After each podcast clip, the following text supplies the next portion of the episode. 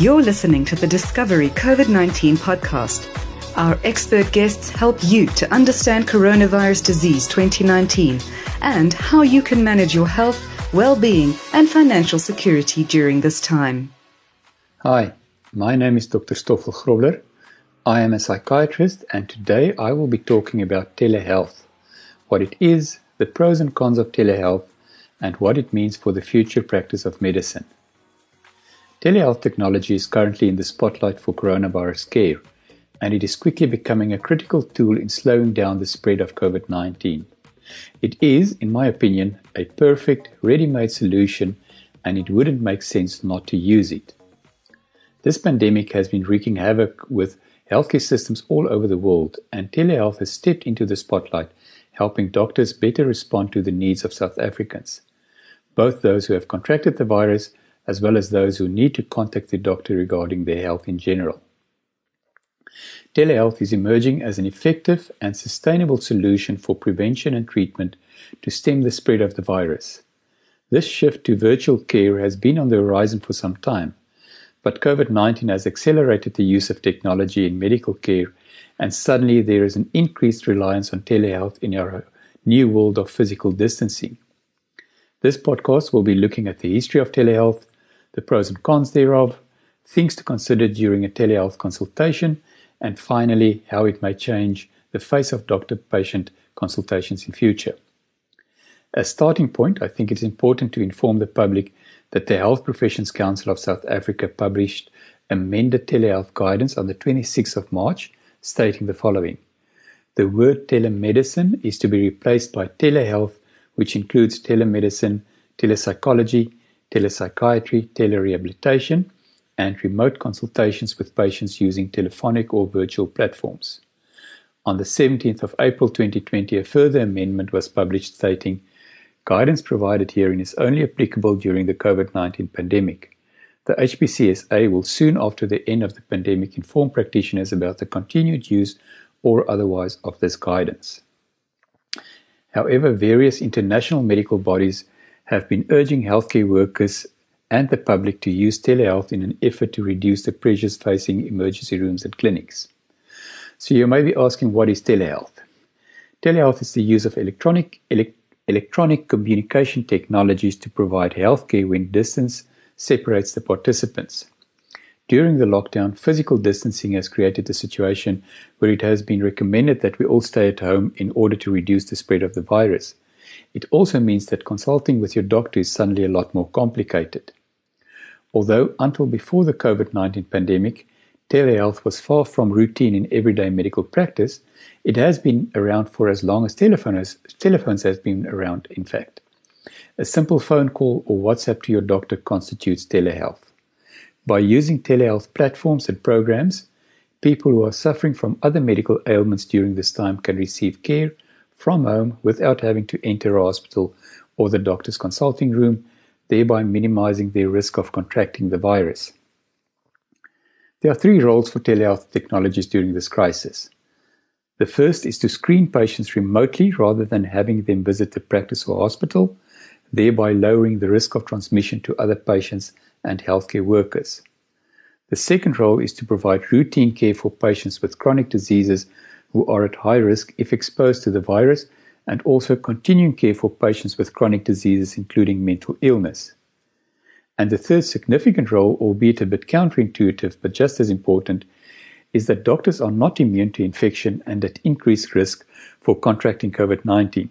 So if a doctor tests positive but has no symptoms, he or she can still provide a service from the safety of their home while still in quarantine using telehealth. From the outset, telehealth has offered convenient and prompt access to medical professionals via your laptop or smartphone. Telehealth therefore provides twenty-four seven services for patients to connect to their doctors, offering comfort and assurance to these patients during these trying times. When it comes to the pros and cons of telehealth, being a psychiatrist, I'm going to talk from the point of view of my profession, but in essence the principles remain similar for other areas of medical practice. Firstly, I would like to reassure the listener that telepsychiatry has been proven to be equivalent to in-person care in diagnostic accuracy, treatment effectiveness, and patient satisfaction. It also saves time, money, and other resources like office space. Diagnoses have been made reliably for a wide range of psychiatric disorders, including depression and anxiety. And for those with disabling anxiety, for example, severe P T S D and panic, it may be preferable to in-person consultations. My colleagues are already already noticing that some patients are saying that when they have to travel long distance to see them, they would rather prefer telepsychiatry to continue. However, inasmuch as psychiatrists and doctors have to consider the new way of interacting, I think the patient also needs to consider a number of things when they decide to use telehealth instead of the traditional patient-doctor face-to-face interaction. Remember to make sure that you're familiar with the technology before you start, to some extent, to prevent glitches when connecting to your doctor. Check your lighting and equipment beforehand. Plan adequate time for your consultation. Remember that the handshake or greeting at the beginning might be replaced by a bit of chit-chat, and your doctor may have to explain to you why there is a need to use telehealth instead of a face-to-face consultation, as well as ask your explicit consent to continue. Your doctor may also, if technology starts to fail, ask to end the consultation and request a face-to-face consultation.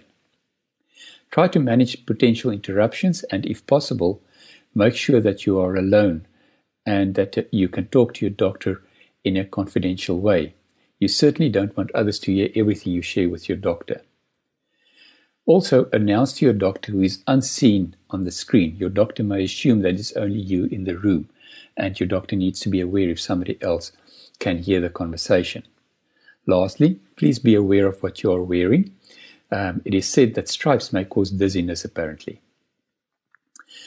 The one area that remains unresolved is online prescriptions, and different pharmacy groups seem to have different rules, leading to much frustration to both patients and doctors at present.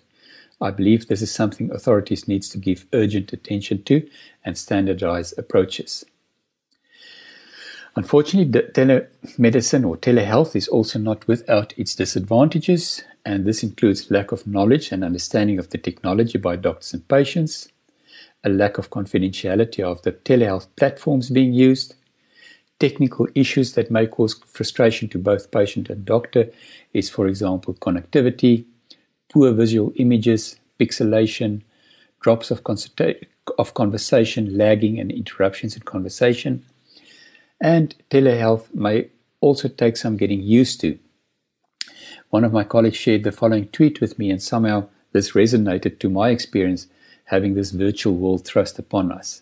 The tweet by somebody called Gianpiero Petriglieri, I hope I pronounced that correctly, reads as follows. I spoke to an old therapist friend today and finally understood why everyone is so exhausted after the video calls. Our minds are tricked into the idea of being together when our bodies feel we are not. It's easier being in, in each other's presence or each other's absence than being in the constant presence of each other's absence. Our bodies processes so much context, so much information in encounters, that meeting on video is we being a weird kind of blindfolded. We sense too little and can't imagine enough. The deprivation requires a lot of conscious effort. The dissonance is exhausting. I wonder if this sounds familiar to you too. So in conclusion, unfortunately, at the moment, providers and policymakers are still playing catch-up with telehealth technologies and are just beginning to recognize that they are essential solutions for keeping potentially infected individuals out of hospitals and doctors' consultation rooms. In early December twenty nineteen, before COVID nineteen struck, Forbes magazine predicted that telehealth will be one of the eight technologies that will disrupt healthcare in twenty twenty, stating, "Telehealth will become mainstream in healthcare services. We project that by the end of twenty twenty, health systems will start to view telehealth as a standard of care option for primary care consultation." I cannot help but wonder if they realized at the time how quickly this prediction will come true. Telehealth promises to solve many problems in the healthcare system in the coming years, allowing access to care in a cost-effective way. Sadly, COVID nineteen will remain a threat until a vaccine is developed or enough people in your population have immunity. This means that we will have to keep relying on telehealth in the foreseeable future, and current habits will possibly grow into preferences.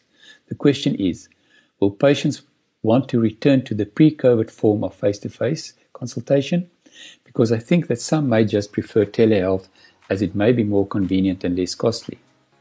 Doctors too may prefer telehealth in future because it enables them to spend more time doing what they like, caring for patients. A very important fact to me personally is that telehealth is providing an opportunity to get a G P and a specialist in the same examination room at the same time. These days, so much time and information is lost between the visit to the G P and the specialist, and up until now it has been virtually impossible to get your G P and your specialist in the same room at the same time. Telehealth can make this possible. COVID nineteen has, for all intents and purposes, normalized telehealth, and I personally think it's a good thing. This podcast was brought to you by Discovery. Stay informed, stay healthy.